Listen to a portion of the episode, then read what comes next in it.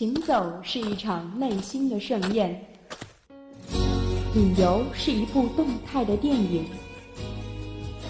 读万卷书，行万里路，旅行天下，享受旅游的乐趣。阵阵晚风吹动着松涛。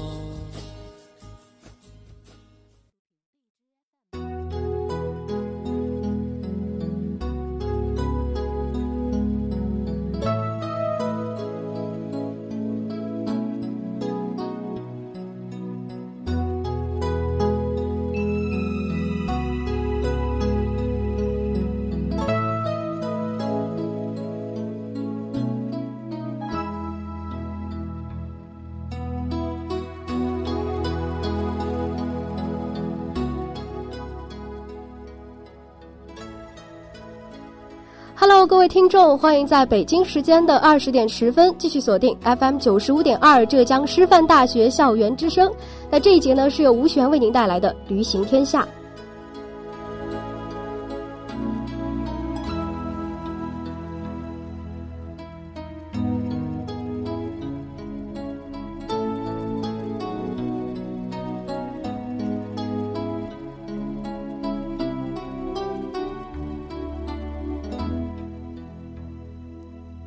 在中国，秦岭淮河以北呢被称为北方。在北方，人们出去玩的首选之地就是北京故宫。庄重森严的庭院曾经锁住了无数明艳女子的青春，也承载着太多的悲欢离合。但如今，这座古老而森严的庭院已向全世界打开，所以说来故宫已经算不上是一件难事了。坝上草原又是北方的一块净土，在炎热的夏季，有很多游人来此地避暑。邀上三五好友一同前往，吃草原上牧民的奶茶，看一看蒙古包内牧民的舞蹈，接受他们献给的哈达，感受傍晚送来的清风。人生如此，何不快哉？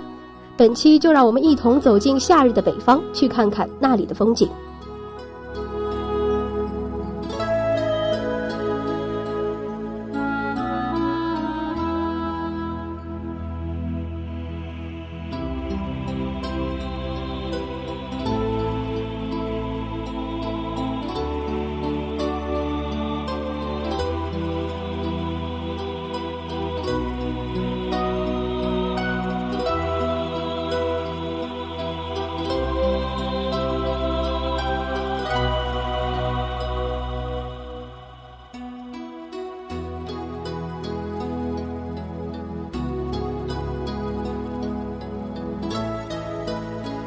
也是话不多说，就进入我们今天的节目吧。那坐在我左手边的呢，就是我们今天的嘉宾来做客我们的旅行天下，为大家分享他夏日的北方。来跟大家打一声招呼吧。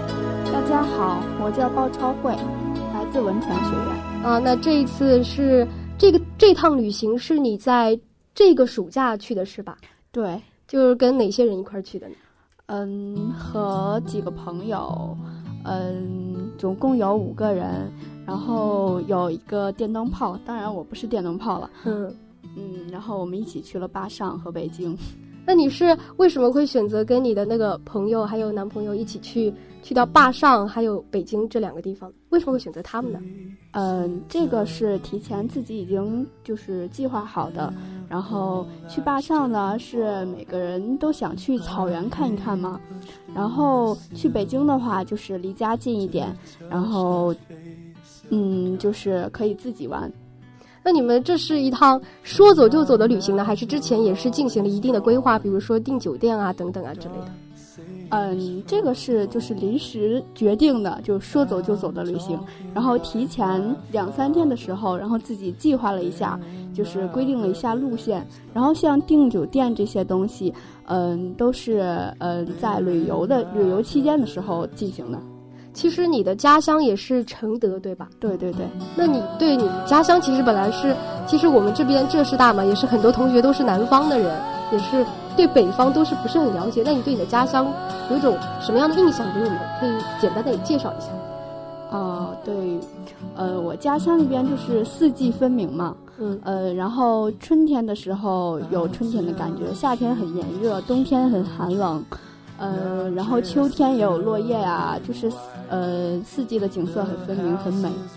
那这个坝上草原，它是也是在承德这个地方，对对对，但是它跟你家还是有一定距离的，是对，有一定距离的，坐车还需要几个小时的路程，也是花费了几个小时。那其实也是跟你的家有一定距离，可能更靠近内蒙古那一边。对对对，是更靠近内蒙古那边的。那这个草原上呢，有像我们在电视剧上看到的那样，就是草原上的民族也是穿着他们民族的服装，然后有很多不一样的生活风俗，有这样的情况吗？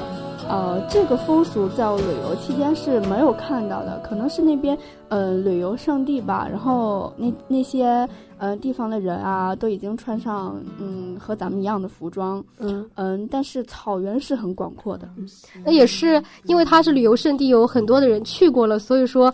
更多的人为改动造成了它就是已经没有那么原始，就更贴近我们被现代化了这种情况。嗯，对对对，嗯，那那其实就是它这个地方，你有没有一些让你印象特别深刻的就是草原上哪些让你印象特别深刻的一些美丽的景色呢？呃，让我印象深刻的应该就是当天我们到。草原的时候，我们下午去了草原，嗯，进行了草原之行。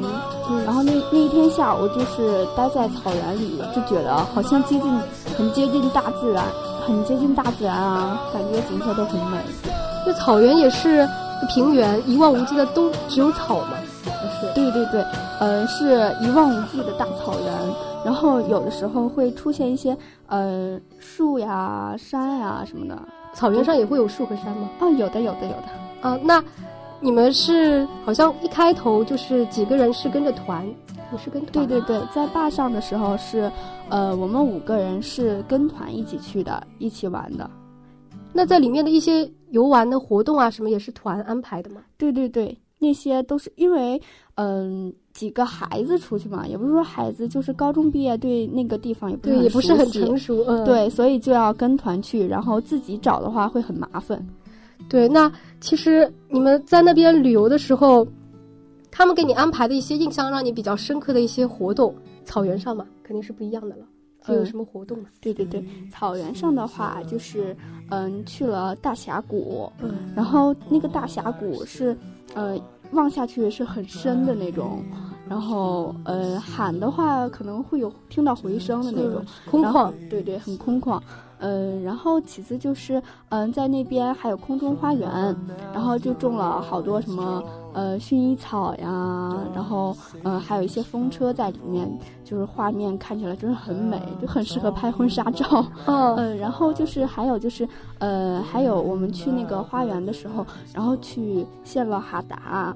然后也一起做了游戏呀，然后喝了酒，然后还嗯一起编了一些花圈，虽然说编的不是很成功，没编成功，但是也很开心，也是一些非常值得珍贵的保存的这种回忆，应该也留了很多影吧，有合影。对对对，合影是必须有的，每个景点都有合影的。那也是跟朋友出去吧，我觉得其实。有的时候景色什么都不是那么重要，有的时候一起玩，留下那些回忆反而更让人觉得很珍贵。对对对，因为嗯几个人说说笑笑的话，虽然说那些玩笑话已经就是不记得了，但是等你回忆起来的时候，你还会就嘴角会不自觉的往上扬的，想起来就觉得开心。对，很开心。那你们去草原上是住蒙古包吗？啊，这个没有，就是住的当地的那个农家院。嗯。住的农家院，然后，嗯，当天的时候，晚上的时候有吃烤羊腿，嗯，那边的气候，那边不是，我记得应该蒙古像这种草原上好像比较有名的就是烤全羊，就是一整只羊吗？就是在上面转来转去的那种很原始的，那个 那个是没有的，因为我们是。五个人的五个人吃一整只羊，它是很昂贵的。哦，然后然后所以就我们只要了一个烤羊腿，然后又点了点什么烧烤呀，喝了点别的东西，啤酒啊什么的。那就是我觉得其实这种羊啊，我我平时喜欢，可能我这个人也是比较喜欢吃肉的。嗯，但是我这个人吃肉呢，就喜欢入味一点的，就是烧的透一点的。像这种烤出来的，而且是一整只羊腿的话，我觉得可能肉太厚了，很难入味。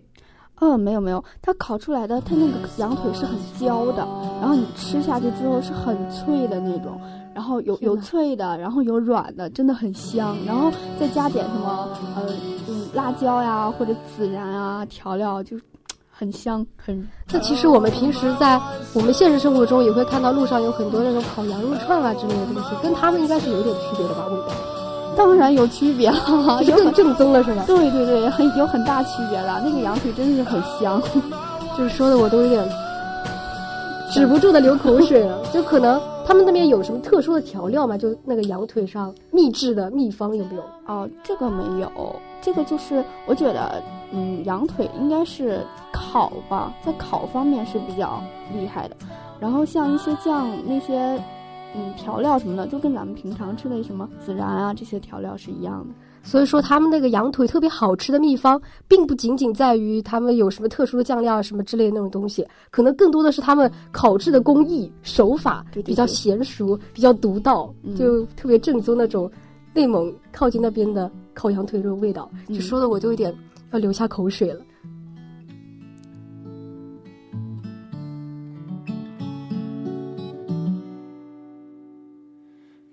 faces of a mirror ripple like stirred water. My hand pushed through the silver to touch the face of God. From my mouth, you're always drawing dark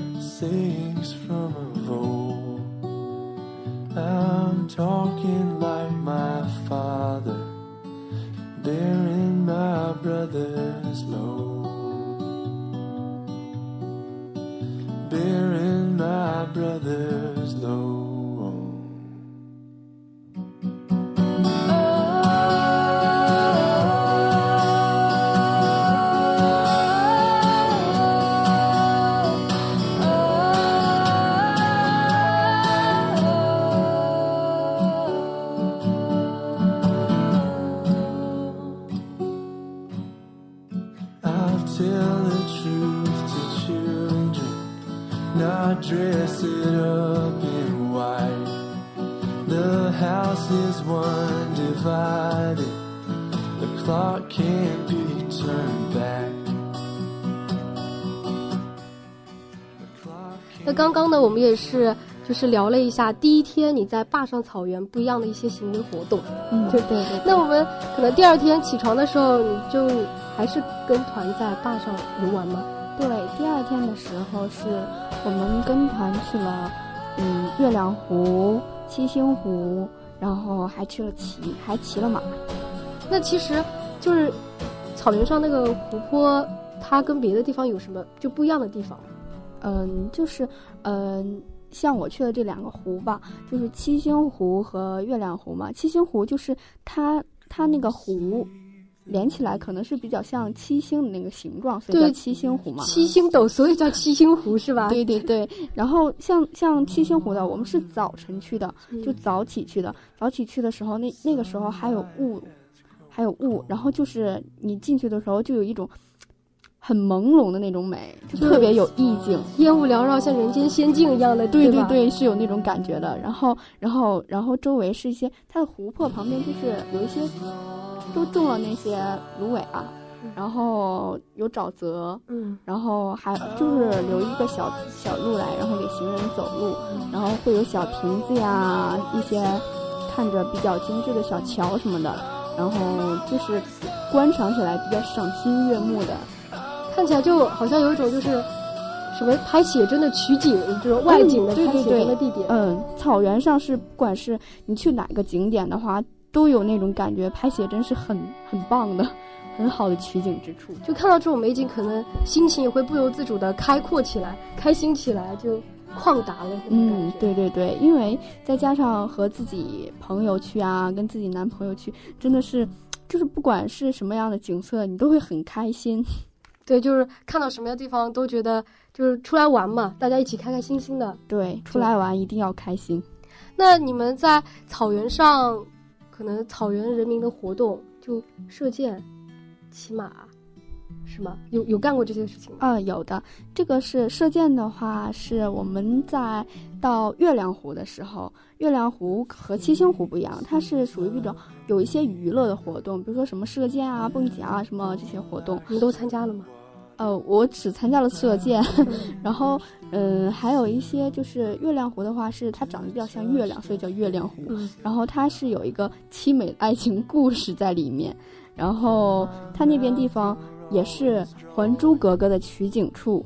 哦，我想起来，《还珠格格》上也是有一段，就是他们在草原上策马奔腾，还有一首当的歌，对对对让我们红尘作伴，活得潇潇洒洒，对对对策马奔腾，共享人世繁华。那你们有没有去策马奔腾过呢？当然有啊，呃，我们去了月亮湖之，呃，还有七星湖之后，我们就去骑了马。然后骑马的时候，嗯、还是怎么说呢？嗯、你自己不经历的时候，你永远不知道它是什么样的感觉。嗯嗯，就是当当我骑上的时候，我我我我之前觉得骑马应该很简单啊，就是嗯骑上去之后，然后还可以策马奔腾，就对，就真的帅气的这种感觉。对对，就真的像那个《还珠格格》里一样，就是去去跑呀，去狂奔呀那种嗯。感觉。之前我们还有幻想说，哦，我们我们两我们因为是两对儿，还有一个人嘛，嗯，然后我们说我们一对一对的，然后两个人两个人骑一匹马，然后我们去草原上策马奔腾，嗯。然后当时说的可开心了，然后哈哈笑笑的，然后到自己真正骑上的时候啊，就觉得啊、好害怕的那种感觉，非常害怕吗？马很高吗？不是马很高的，是那个是那个马吗？你它上，我以为是那种四周都会有有栏杆，就是有东西护住护着嗯护着你的对。然后结果结果我上去的时候，就前面只有一个小小的一个小圆形的一个铁的东西，你只能把住它，然后其余的地方都是悬空的。嗯你然后前面是只有是一一个人，他是呃一个人两条马，一个人有一个人拉马嘛，嗯然后一个人拉两条马，嗯然后就觉得很害怕，觉得好危险。其实我觉得骑马好像本来是充满幻想的一件东西，但是真正去接触了，好像跟现想象中的是不太一样的。对对对，啊，觉得骑马嗯很酷啊，很炫呀、那种感觉。然后等你真正骑骑上的时候，因为你第一次骑马，第一次骑你还是没有什么经验的，你就只能抓住那个马鞍不放，然后然后到后来慢慢的才会感觉啊、有一种很放松的感觉。刚开始的时候是很紧张的。就是也不敢看自己的朋友啊，就觉得很紧张，就很想就一直握着那个，不敢放开。但是这样骑一次马是多久？就是那边的一个活动是吗？对，骑马的话是，呃，因为是牵着过去的，它是走着的那条马。呃，我们五个人是也就走了有几百米吧，我也说不好，有点描述不好那个距离。嗯然后到终点的时候，会有人问你要不要跑呀？如果跑的话，还会加钱吗？嗯，但是我我们有两个女生，就觉得已经就是那样骑过去，已经很害怕了了，就想赶紧回去，赶紧下来了，嗯然后就没有没有没有参加跑的这个，然后就直接下来走了。其实也是一个比较特殊的体验，虽然说有点害怕，对对但其实，也是很难得的一个体会，就是没有。没有去骑过马的人也不会知道这是怎样的一种恐惧的感觉，就生怕摔下来这种感觉。对对对，其实也还是值得一试的吧。值得，当然值得。我觉得去草原的话，你不不骑马的话，你干嘛要去草原呀？是对，也是一定要去标志性的一个活动。对对对虽然可能你会感到害怕，但是还是要去尝试一下。对，必须要尝试的。那之后，你们第二天就在草原上就是骑了马、射了箭，看了一下两个湖泊，还有别的活动吗？嗯，这个是呃，又去了博物馆，然后那个博物馆的话是呃，因为木兰围场是康熙皇帝就是经常去那边打猎呀什么的，嗯呃，像皇帝出征的话，呃，他不能从宫里就开始穿穿衣服吧，然后一直骑到那边会很累的那个。然后他那边有博物馆，就是康熙之前就是射马。就是涉猎的时候穿的衣服呀，还有一些什么工具呀之类的，就在博物馆有展有展示的。但呃，因为坝上的话，它是属于那种温差超大的，嗯就是呃，我们白天和中午的时候就热的要死，嗯然后晚上的时候就冷的要死，然后就是到博物馆的时候就觉得啊、好凉快，就是松了一口气，终于来到一个很凉快的地方。对对对，就很凉快，很凉爽。但是坝上的温度吧，虽然说它很热，但是它不是那种酷酷暑的那种热，它有有它有风的那种，很凉爽的那种风，在草原上啊，嗯，挺好的。还是比较宜人的，毕竟它也是就皇帝去的一个地方，也不能太让人难以忍受的这种温度。对对对，因为那边比较接近内蒙古嘛。所以说，这就是你们在，就是第一天、第二天，你们是在坝上就待了两天，是吗？对对对，然后嗯，第二天是上午去的一些月亮湖啊、骑马什么的，然后下午的时候我们是准备坐车去北京的。就直接从那边就去北京了吗？对，我们从那边坐车坐到围场，然后从围场就是已经十二点多到围场，然后到了围场之后，然后就等了好长时间，等到三点多，然后我们坐车到了北京，晚上十点多这样的才到的北京。那你们是，就是从围场那边你们是跟团的，之后你们就开始自己对，自由行。就开始自由行了，是吧？对对对那其实三点多到晚上十点多也是过了很长的时间。对，真的很长时间的，因为我们是坐的那种，嗯，大大巴车嘛那种。嗯，然后就嗯嗯也很慢的，然后到北京之后，呃还要自己找房子呀、找宾馆啊什么的，然后就会虽然说很累吧坐车，但是跟跟朋友、跟男朋友出去说说笑笑的也就过去了，也很快，然后再加上累睡觉什么的，吃点零食什么的呀，呃玩个玩个牌什么的呀，说说笑笑也都过去了，也挺开心的，其实也还是很惬意的，是吧？对，很惬意的。